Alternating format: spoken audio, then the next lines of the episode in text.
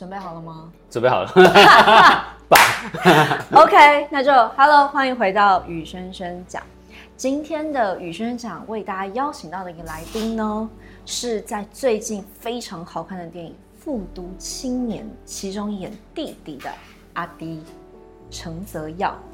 陈泽耀呢，坦白说，我在看这部电影之前，很多人应该都对你没有那么熟，嗯、所以我认识你是从《城市夫妻》Vlog 开始，然后很温暖，然后很甜蜜的一个，就觉得是一个阳光青年。然后看了电影，觉得、嗯、天哪，怎么这么皮，有反差，这么坏啊，这么有意思，很细腻的一个青年。嗯、我蛮好奇你在《富都青年》演弟弟的时候。你是怎么去诠释这个角色的？因为这显然跟你很不一样。因为我觉得可能有些朋友对马来西亚比较陌生。那马来西亚这个国家，这个土地其实会有很多不同的种族，有一些小的地区就是龙蛇杂处嘛，有很多很多不同的人种的时候，整个环境都会不一样。就我收到这个故事大纲的时候，我就先去观察，先去看富都这个地方，他们的。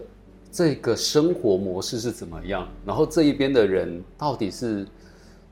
是是以一个怎么样的一个心态在这边过生活？因为我出生于小康之家，当然我对其实真实的像我们在电影里面阿邦阿迪的这种呃生活的环境还是有点距离。我应该这样说，很用一个世俗的眼光来来，或者是自以为是的一个一种眼光在看他们。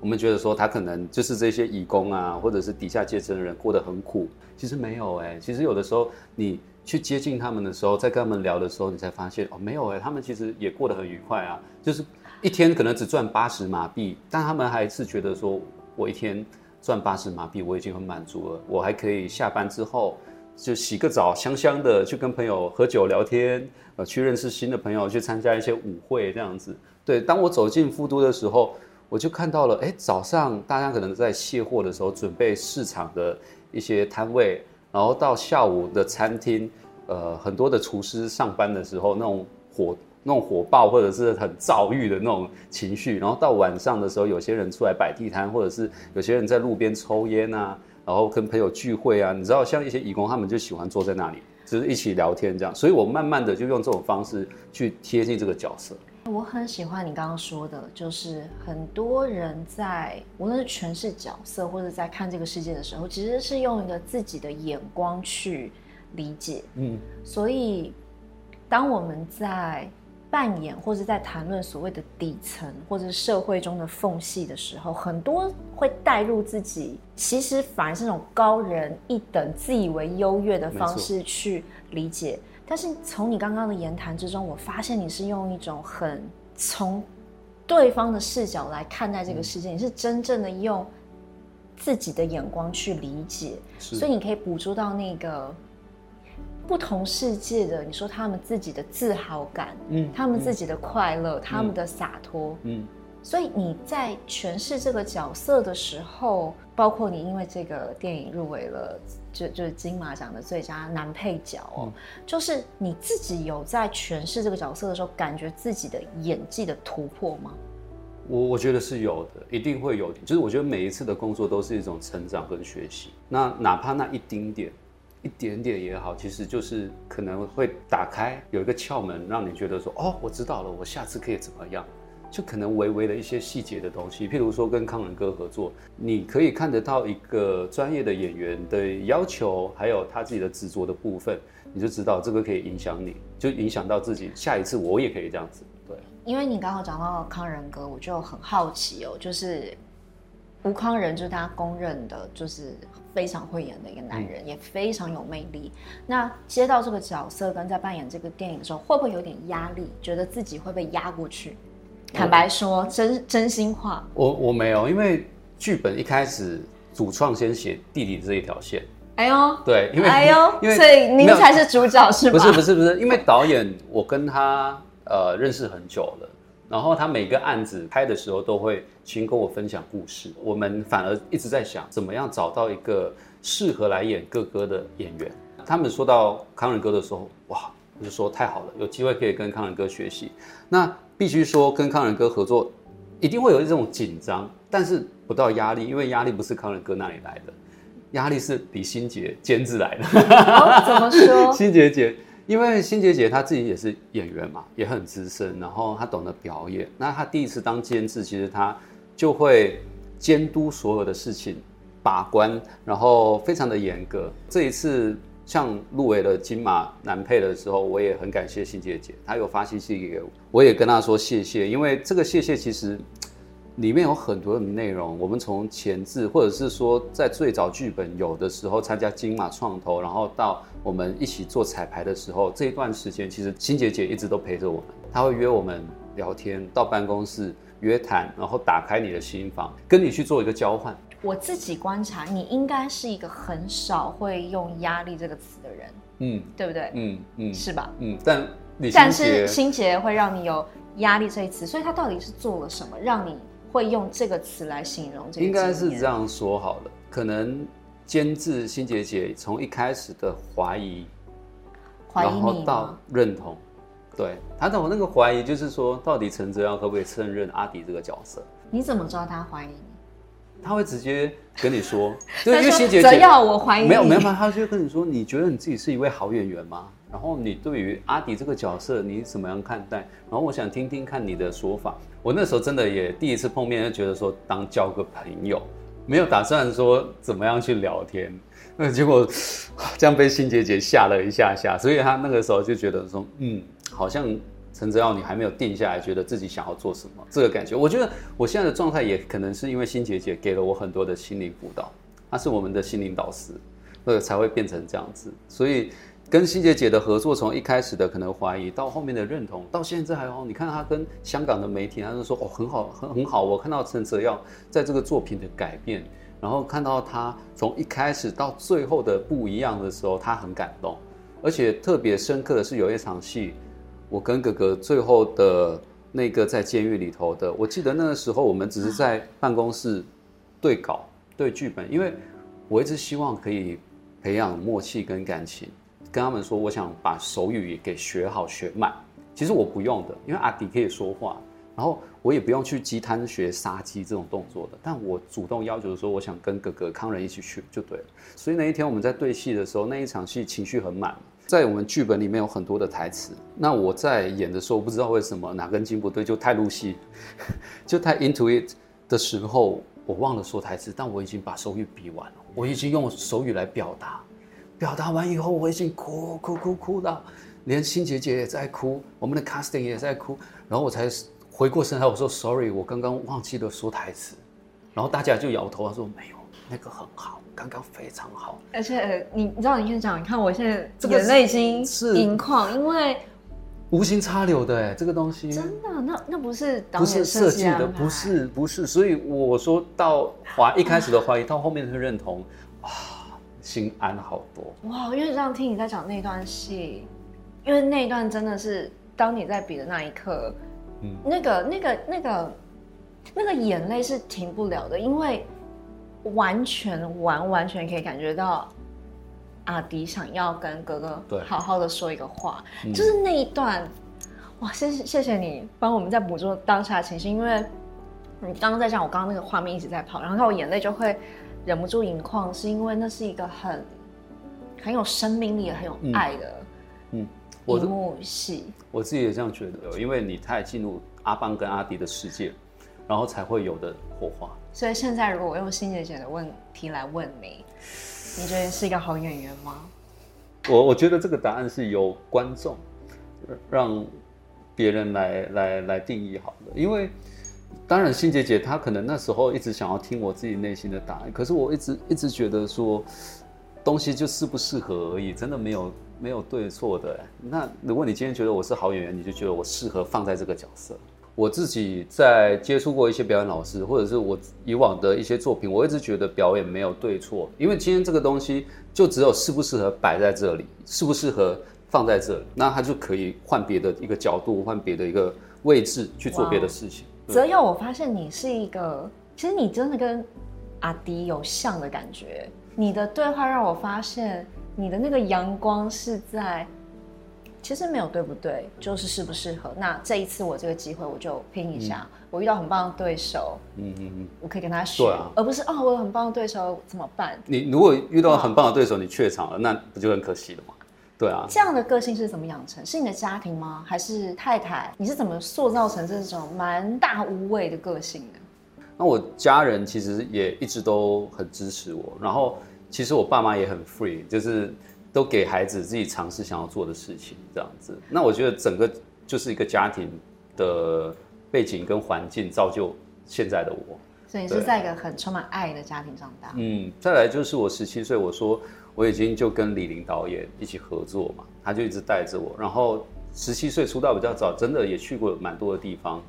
然后也参与了很多的拍摄，一直不同的身份的转换。从一开始，其实我先演歌舞剧。然后到演偶像剧，到演校园剧，然后到出唱片。那个时候，其实我就觉得每一个阶段的都是成长跟学习，就是会变得很不一样。到后来，我自己去想要考攀岩教练，然后去登山，然后甚至到赛车手，真正的去赛车，这个阶段的学习，我觉得就造就了我这个自信吧。我真的太喜欢你了，因为你就说，你看我就是我的自信，因为这会是你这一条路上蛮独特的一种。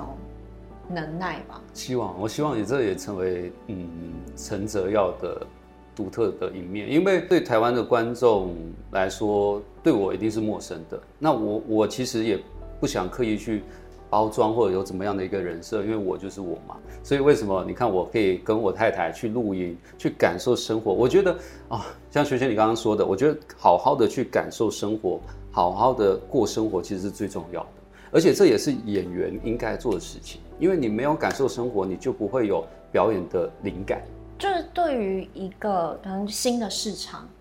嗯，陈泽耀作为一个演员，虽然有非常多很好的作品，但大家可能对你还没有那么熟悉，嗯、还相对陌生。但是我我在看你 Vlog 的时候，就发现哇，你真的没在怕，没有形象，而且。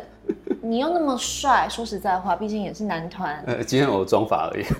就是，就是很有魅力的一个人，就是你眼睛是有光芒的。那你就也跟大家说，哎，我就是有太太，然后我跟我太太的生活是这样。嗯、所以会不会，比如经纪人啊，会不会就说啊，你还是，毕竟不会，我们要给观众一个幻想，幻想可以做陈太太哦，就是陈太太只有我可以。不会，就就我我我刚刚说，我们当过，就我当过偶像唱跳组合的时候，当然那时候有很多粉丝啊。啊那时候其实公司也觉得，哎，我们来尝试看看，因为那时候也还没有有韩韩团还没有那么夯的时候，所以我们很多东西其实我觉得都是不停的尝试，跟不停的找机会，让自己有一个出路。生活就是这样子嘛，你一直一直的去碰撞也好。你一直去尝试新的东西，就会有新的发现，或者是就算失败了也没关系。对，因为那时候还年轻呢。对，所以像你刚刚说，会不会担心说，哦，粉丝知道你有太太了，会怎么样？会怎么样？因为我到后面的时候，其实我回到演戏的这个轨道上面的时候，我其实没有太在乎。呃，不是说没有太在乎，应该是说我那个时候只在乎把戏给演好。我没有去想，我今天演这部戏可以有多少的粉丝，多少的影迷，我从来没有想的事情。我只想把戏给演好，所以我那时候其实也不会当了人父之后，我也会失去一些可能美眉对我有一些憧憬的这种粉丝朋友们。我其实那时候真的没有去想这个事情，我只想把戏给演好，最基本的，我觉得基本的做好了，你才有资格去谈后面的事情。那我很想问哦，因为其实整部电影很多人看完真的就是流着眼泪。然后我知道你们最近有去校园嘛，所以你一定会看见很多观众的现场的。有没有什么观众对你说的话是让你很印象深刻？基本上跑校园，大家都是问康仁哥 问题，但是呃，有很多其实同学对于马来西亚这个国家，呃，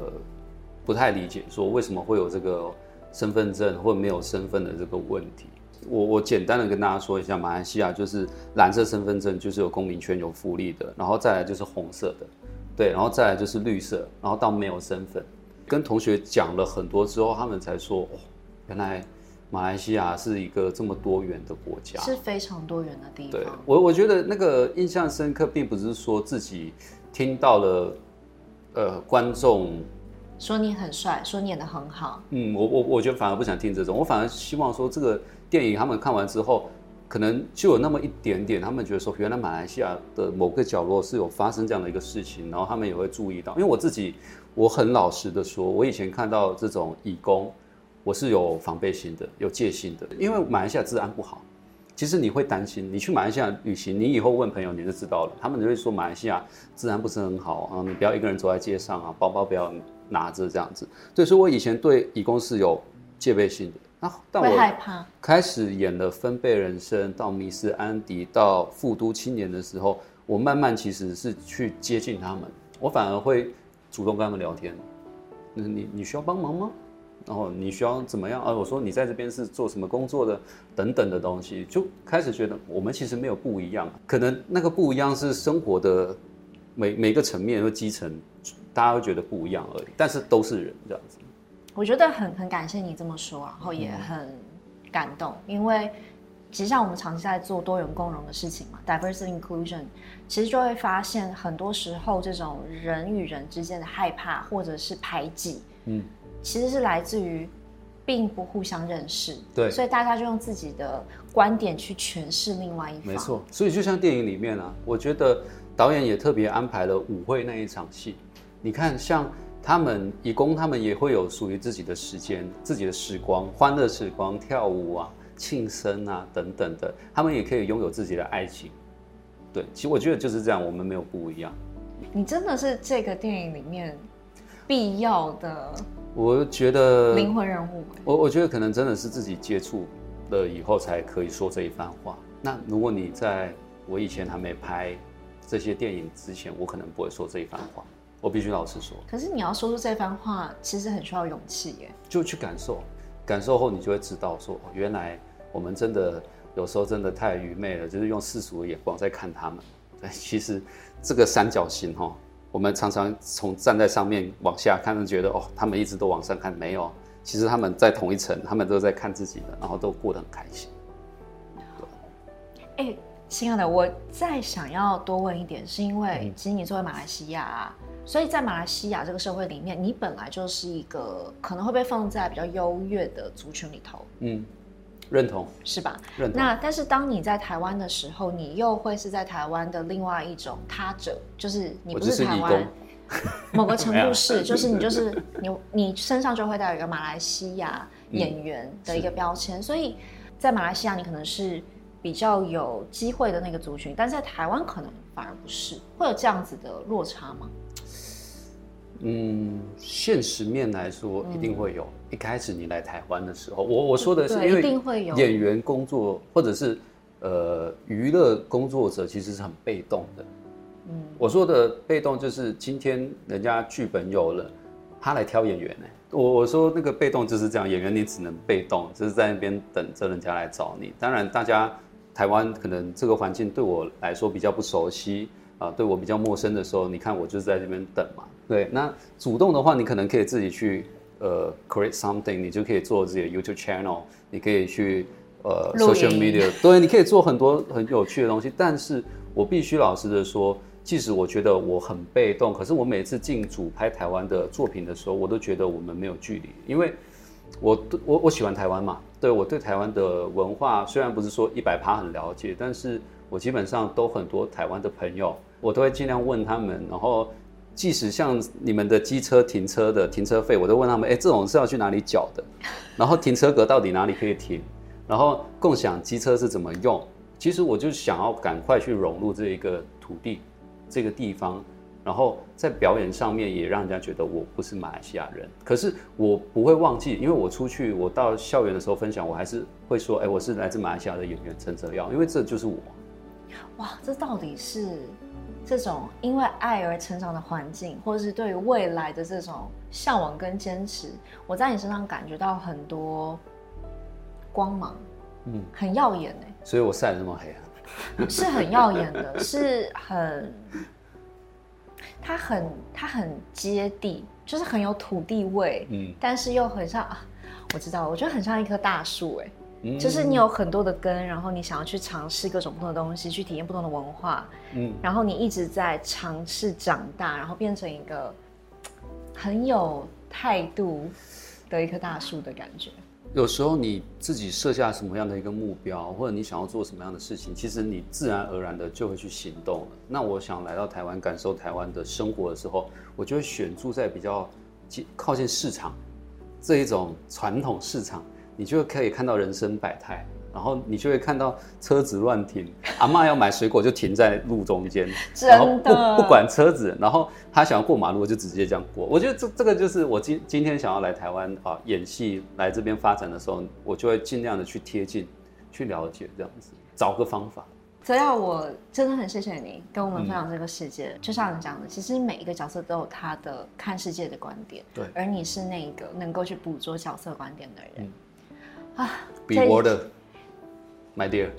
这也是我的座右铭。有，我有看到。哦，有做功课，你看多认真。今天与学员讲很开心，可以跟泽耀聊这么多，然后发现他是一个这么有爱，然后这么有力量的一个男演员。我相信泽耀还是会一直演下去。没错，请期待。